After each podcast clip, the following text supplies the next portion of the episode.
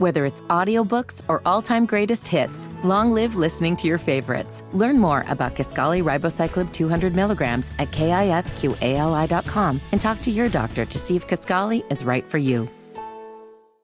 Welcome to the Russ Parcast. I happen to be Russ Parr, and of course, a lot of guests today. Uh, we're talking to one of my favorite chefs, also Armstrong Williams, Dr. Jason Johnson about politics. Of course, I'm going to rant about Trump running again. All that is coming up today.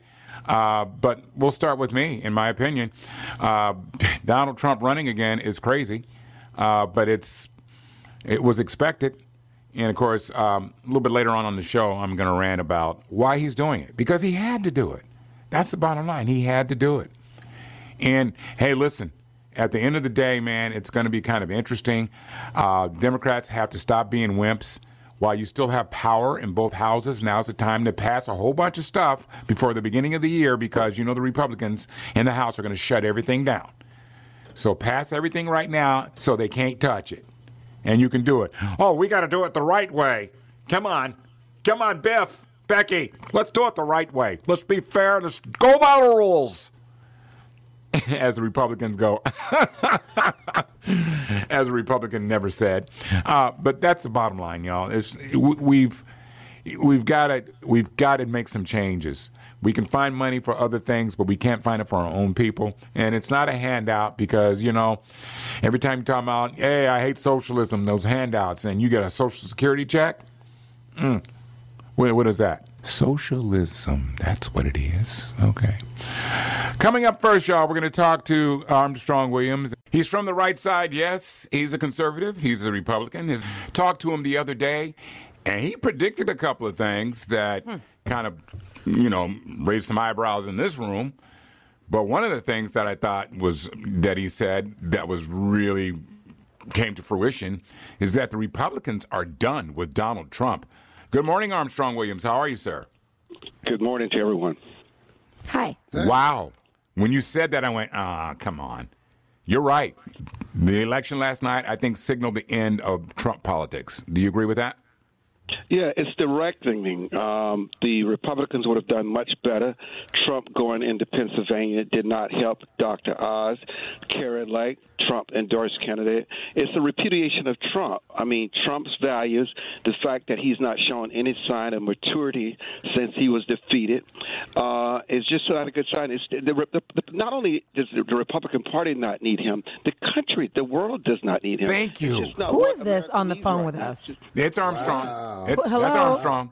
Wow. But no, eh, eh, he's not just coming up with this today because Armstrong's been saying this to me. Okay, so I'm I can vouch for that. But let me just say this: I was shocked. I was expecting there to be a bloodbath.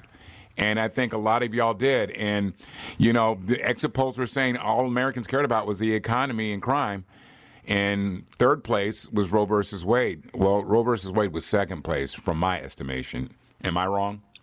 Well, you know, the pocketbook issues. Listen, you cannot ignore what happened in Michigan with Whitmer, and people saw that as abortion. But the main issue were the pocketbook issues. America, and you know, the good thing about a, you know, God laughs at all of us. You know, everybody has something they can celebrate in last night's election. I don't care who you are. You may say grimace a little bit, but you know what? We did okay here. We did okay. It's just the way the world works. At least we're not as divided as most the media wants us to believe there's going to be. This right. The red wave never happened. What happened was uh, people want this country to work for Americans, not exactly. for migrants. They want they want the prices lowered on, at the gas tank. They want to be able to afford their food, send their kids to college. Americans want an American way of life. That's what it's about. And I the think red... Armstrong. I, I'm going to interrupt interrupt you for a second. I do think that a lot of people voted for the candidate that they like, that shared their values. And hopefully, this might be a lesson to all the politicians up on Capitol Hill. It's time for y'all to work together. It is time for y'all to do something. Yes, and, and, and get rid of this divisiveness because we had divisiveness on steroids. And all those yeah, folks that that backed backed up Trump, 85% of them lost. That's a message. Uh, Loud and clear. What happened last night, we all can say this. We can all disagree, but at the end of the day, we all are Americans. We are much stronger together than we are apart. Um, last night uh, was a message that America is still strong if if we are strong. And Donald Trump is a divisive force. That's just a fact. He is a divisive force that we don't need. And I'm finally glad that in last night's midterm elections, he was repudiated, which what it should be. Let the voters decide his fate, not the January 6th commission, not some investigation. Let the voters decide his fate. Let the people speak. And when the people speak, they normally get it right. Well, I, I agree and disagree, but I think that the January 6th committee and all these other investigations are important so it can show Americans that our judicial system does work and no one's above the law. You need to be held accountable. We just can't have somebody else come along and say, well, Trump did it, I can do it too. So I think that's important, but that's part of our democracy. I feel good about democracy for the first time in this country in the last seven years. It's the first time I feel good about it. And I think that, you know, I think people are going to start to work together. I, I really do, because they're not going to have a choice. Yeah, you got the Marjorie Taylor Greenes and all these other folks that are going to make it very difficult for whoever's going to be the uh, Speaker of the House. And they, they're going to have to repudiate that person. They're going to have to put that person in their place. But I don't know. It, it, it was, it wasn't what I expected. And I'm sure it wasn't what you expected either, Armstrong, but I'm not going to rub it in your face because we don't do that. We've never done that. But at the same time, I think this is good for America. Well, one of the things we should take away, Brian Kemp is an example of Republicans that we need. Repudiate Trump, stand your ground, let him come after you, and you still win in your state by a landslide because people make the decision. Stacey Abrams lost not because of the fact she's a woman and black. She her values were out of line. She just kept having foot and mouth disease throughout the campaign, and she could what not her... connect with the voters. That's why she lost. So her um, Okay, I'm going to leave it alone. You know, that's a long story for us to debate because she was just speaking her truth, and a lot of us could relate to it, but not not enough that would vote for her to get her over the hump. Uh, listen, we got to go, Armstrong. Um, I appreciate your phone call. I just think that this is a, a, new day in America, and hopefully we can grow from this. All right, man. You take care of yourself. Thank you. All right. mm-hmm. Bye. All right, we're going to take a quick break. Then we're going to talk to MSNBC's Dr. Jason Johnson, man. All right, we're going to talk about the elections, of course, and this is what he does. So that's coming up next. Well, on the phone line right now, normally he's the smartest man in the room. Well, he's always the smartest man in the room. Uh, Dr. Jason Johnson, of course. Every time I turn around, man, I see you on TV or you're you're doing some rally or I don't know. Just kidding.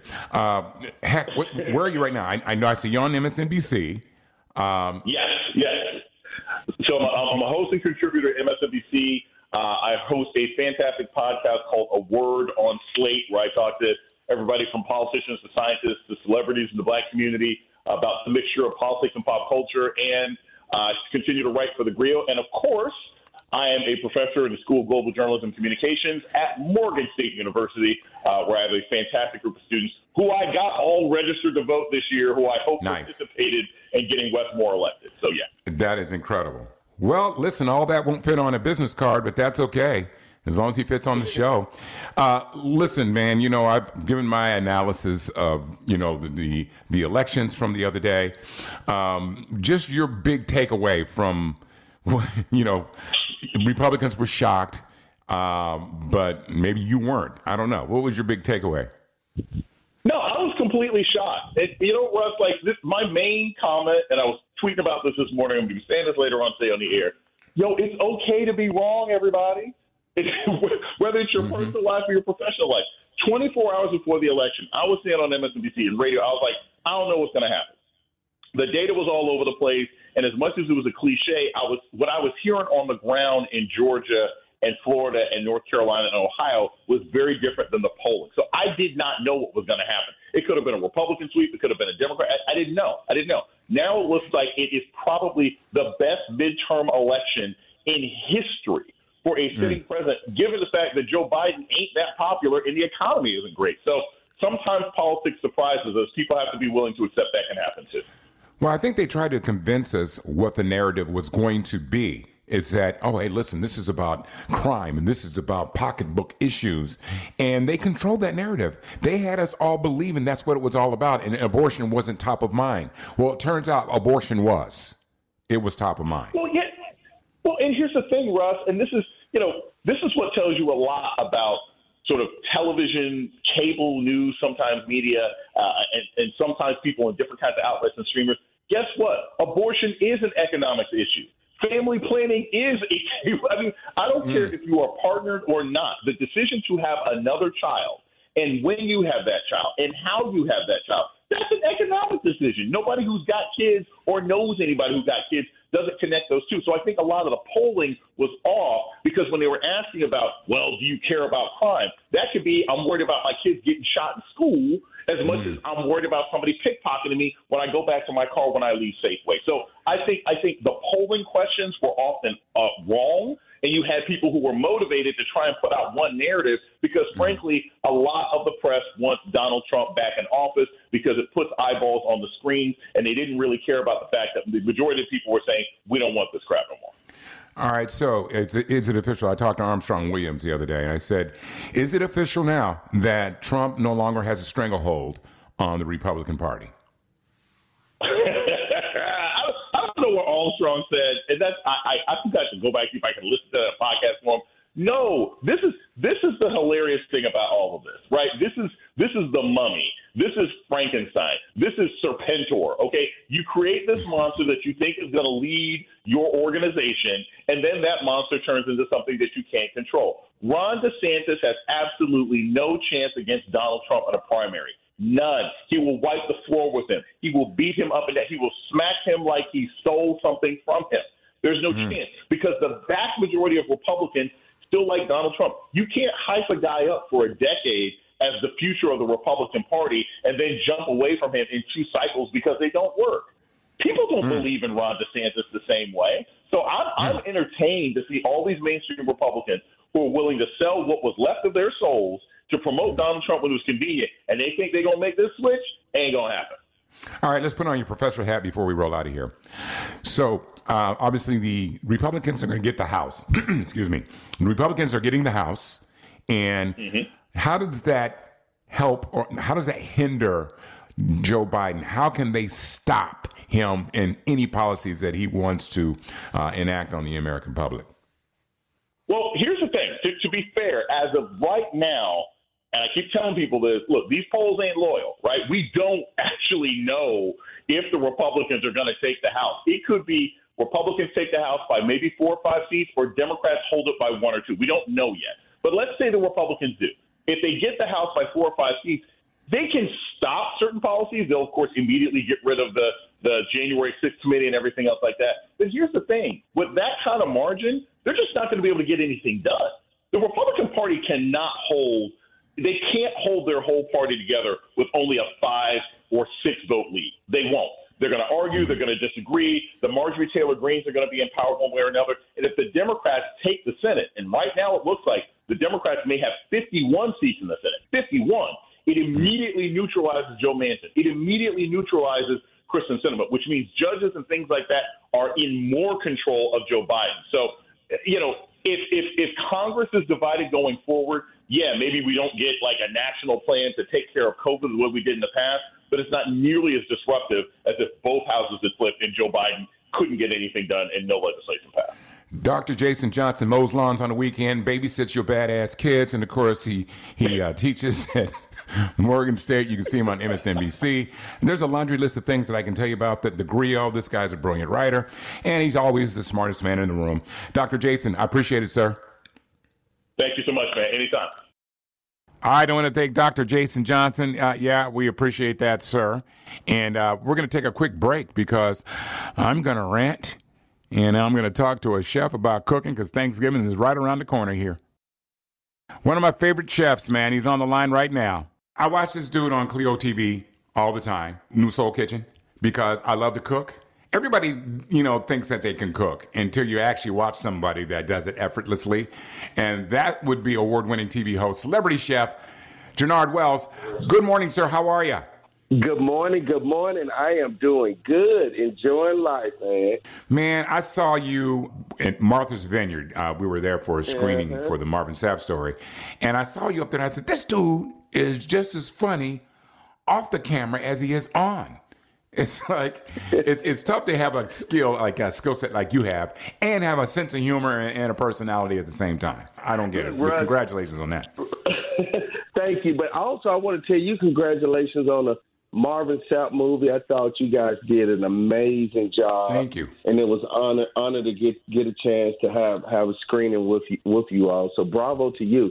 But yeah, Thank one you. of the things growing up with such a big family, man, and, and one of the things my family did was cooking, and believe in having fun. So it just came natural for mm. me because I said anytime that I was on TV and I'm cooking up something that I love, hey, I'm gonna come off as that person as, as your uncle, your friend, your your, your cousin. You, mm-hmm. you know when you go to the family gatherings, there's always one or two there that believe in sharing how they love food and just the humor mm-hmm. in life as a whole. And that's one of the things that I'm doing with my new book, Southern Inspired.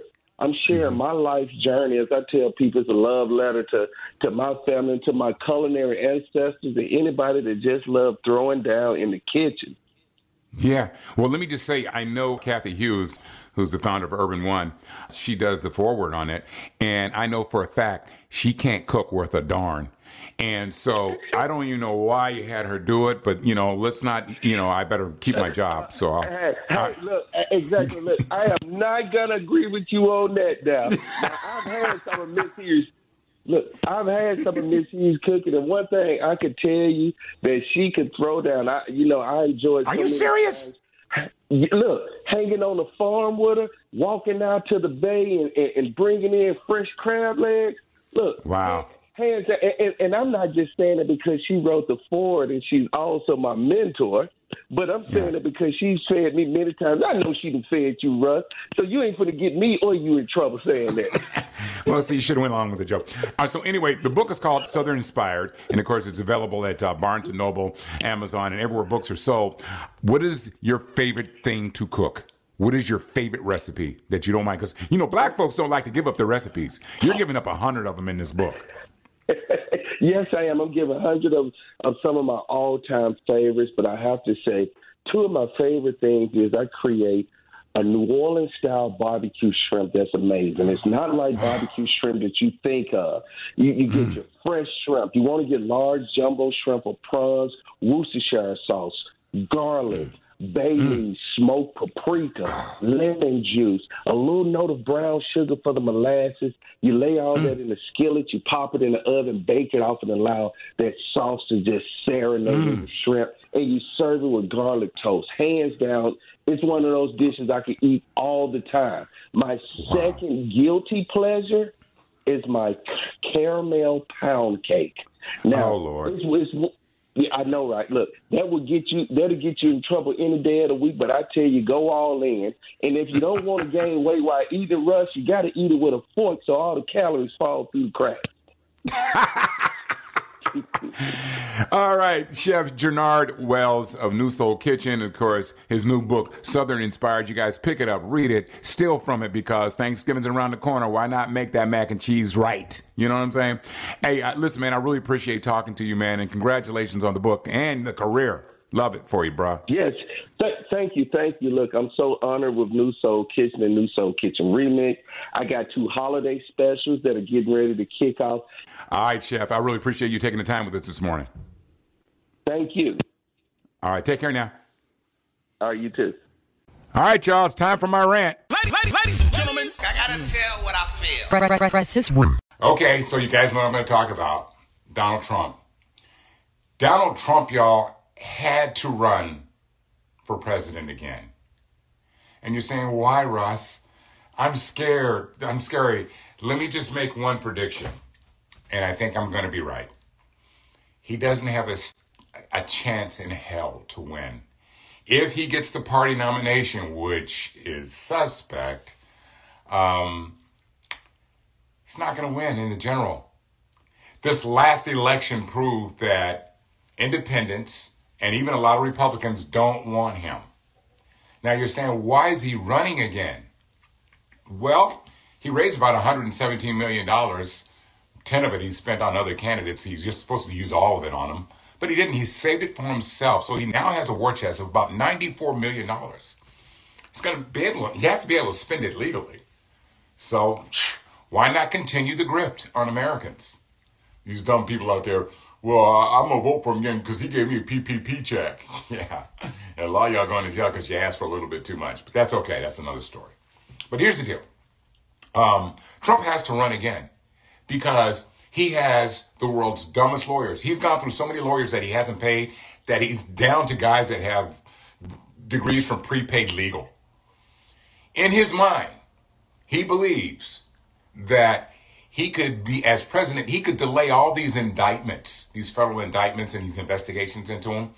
Um, that will solve the issue. If I run for office again, I can grift the American people, get more money out of them. I can sit up and continue to cater to cater to the far right, and I can stop all investigations into me. Unfortunately, that that isn't how it works. Because if you guys got to think about it, if everybody thought that they could get out of being investigated by the feds or anybody else just by running for office, everybody will be running for office. He thinks the rules are different for him, but they're not. He thinks because I'm a former president that I have executive privilege. No, you're not. You're a regular citizen. Now, if y'all noticed, it's like uh, the attorney general in, in New York and in, in Georgia. Uh, they didn't go after him during the election because I think there's some unwritten policy, or it might even be a law, that two months before the election, you really can't go after this guy. But one week after, you can. And if you noticed yesterday was one week after the election. Uh, there's a lot of the Georgia governor had to speak and, and, and, and he was subpoenaed and he spoke to the attorney general. They're coming to get him. So listen, Trump thinks this is like a great strategic move because he's so slippery. It's not going to work this time, guys. And they don't want him. He's up there. Obama took documents too, and and he took my. Bo-. I mean, it's just ridiculous. But you know, get ready because this is going to be interesting. But my prediction, he's going to fail. And you say, "Oh, Russ, you said it before." Oh no, just, he's got too much on him now. It's, it's, it's going to be a problem for him. That's my rant. Well, I want to thank all our guests today. You've been listening to the Russ Podcast. Wherever you can get podcasts, that's where you can listen to the show. Leave your comments and let us know how much you hate the show. We'd appreciate it. See you next week.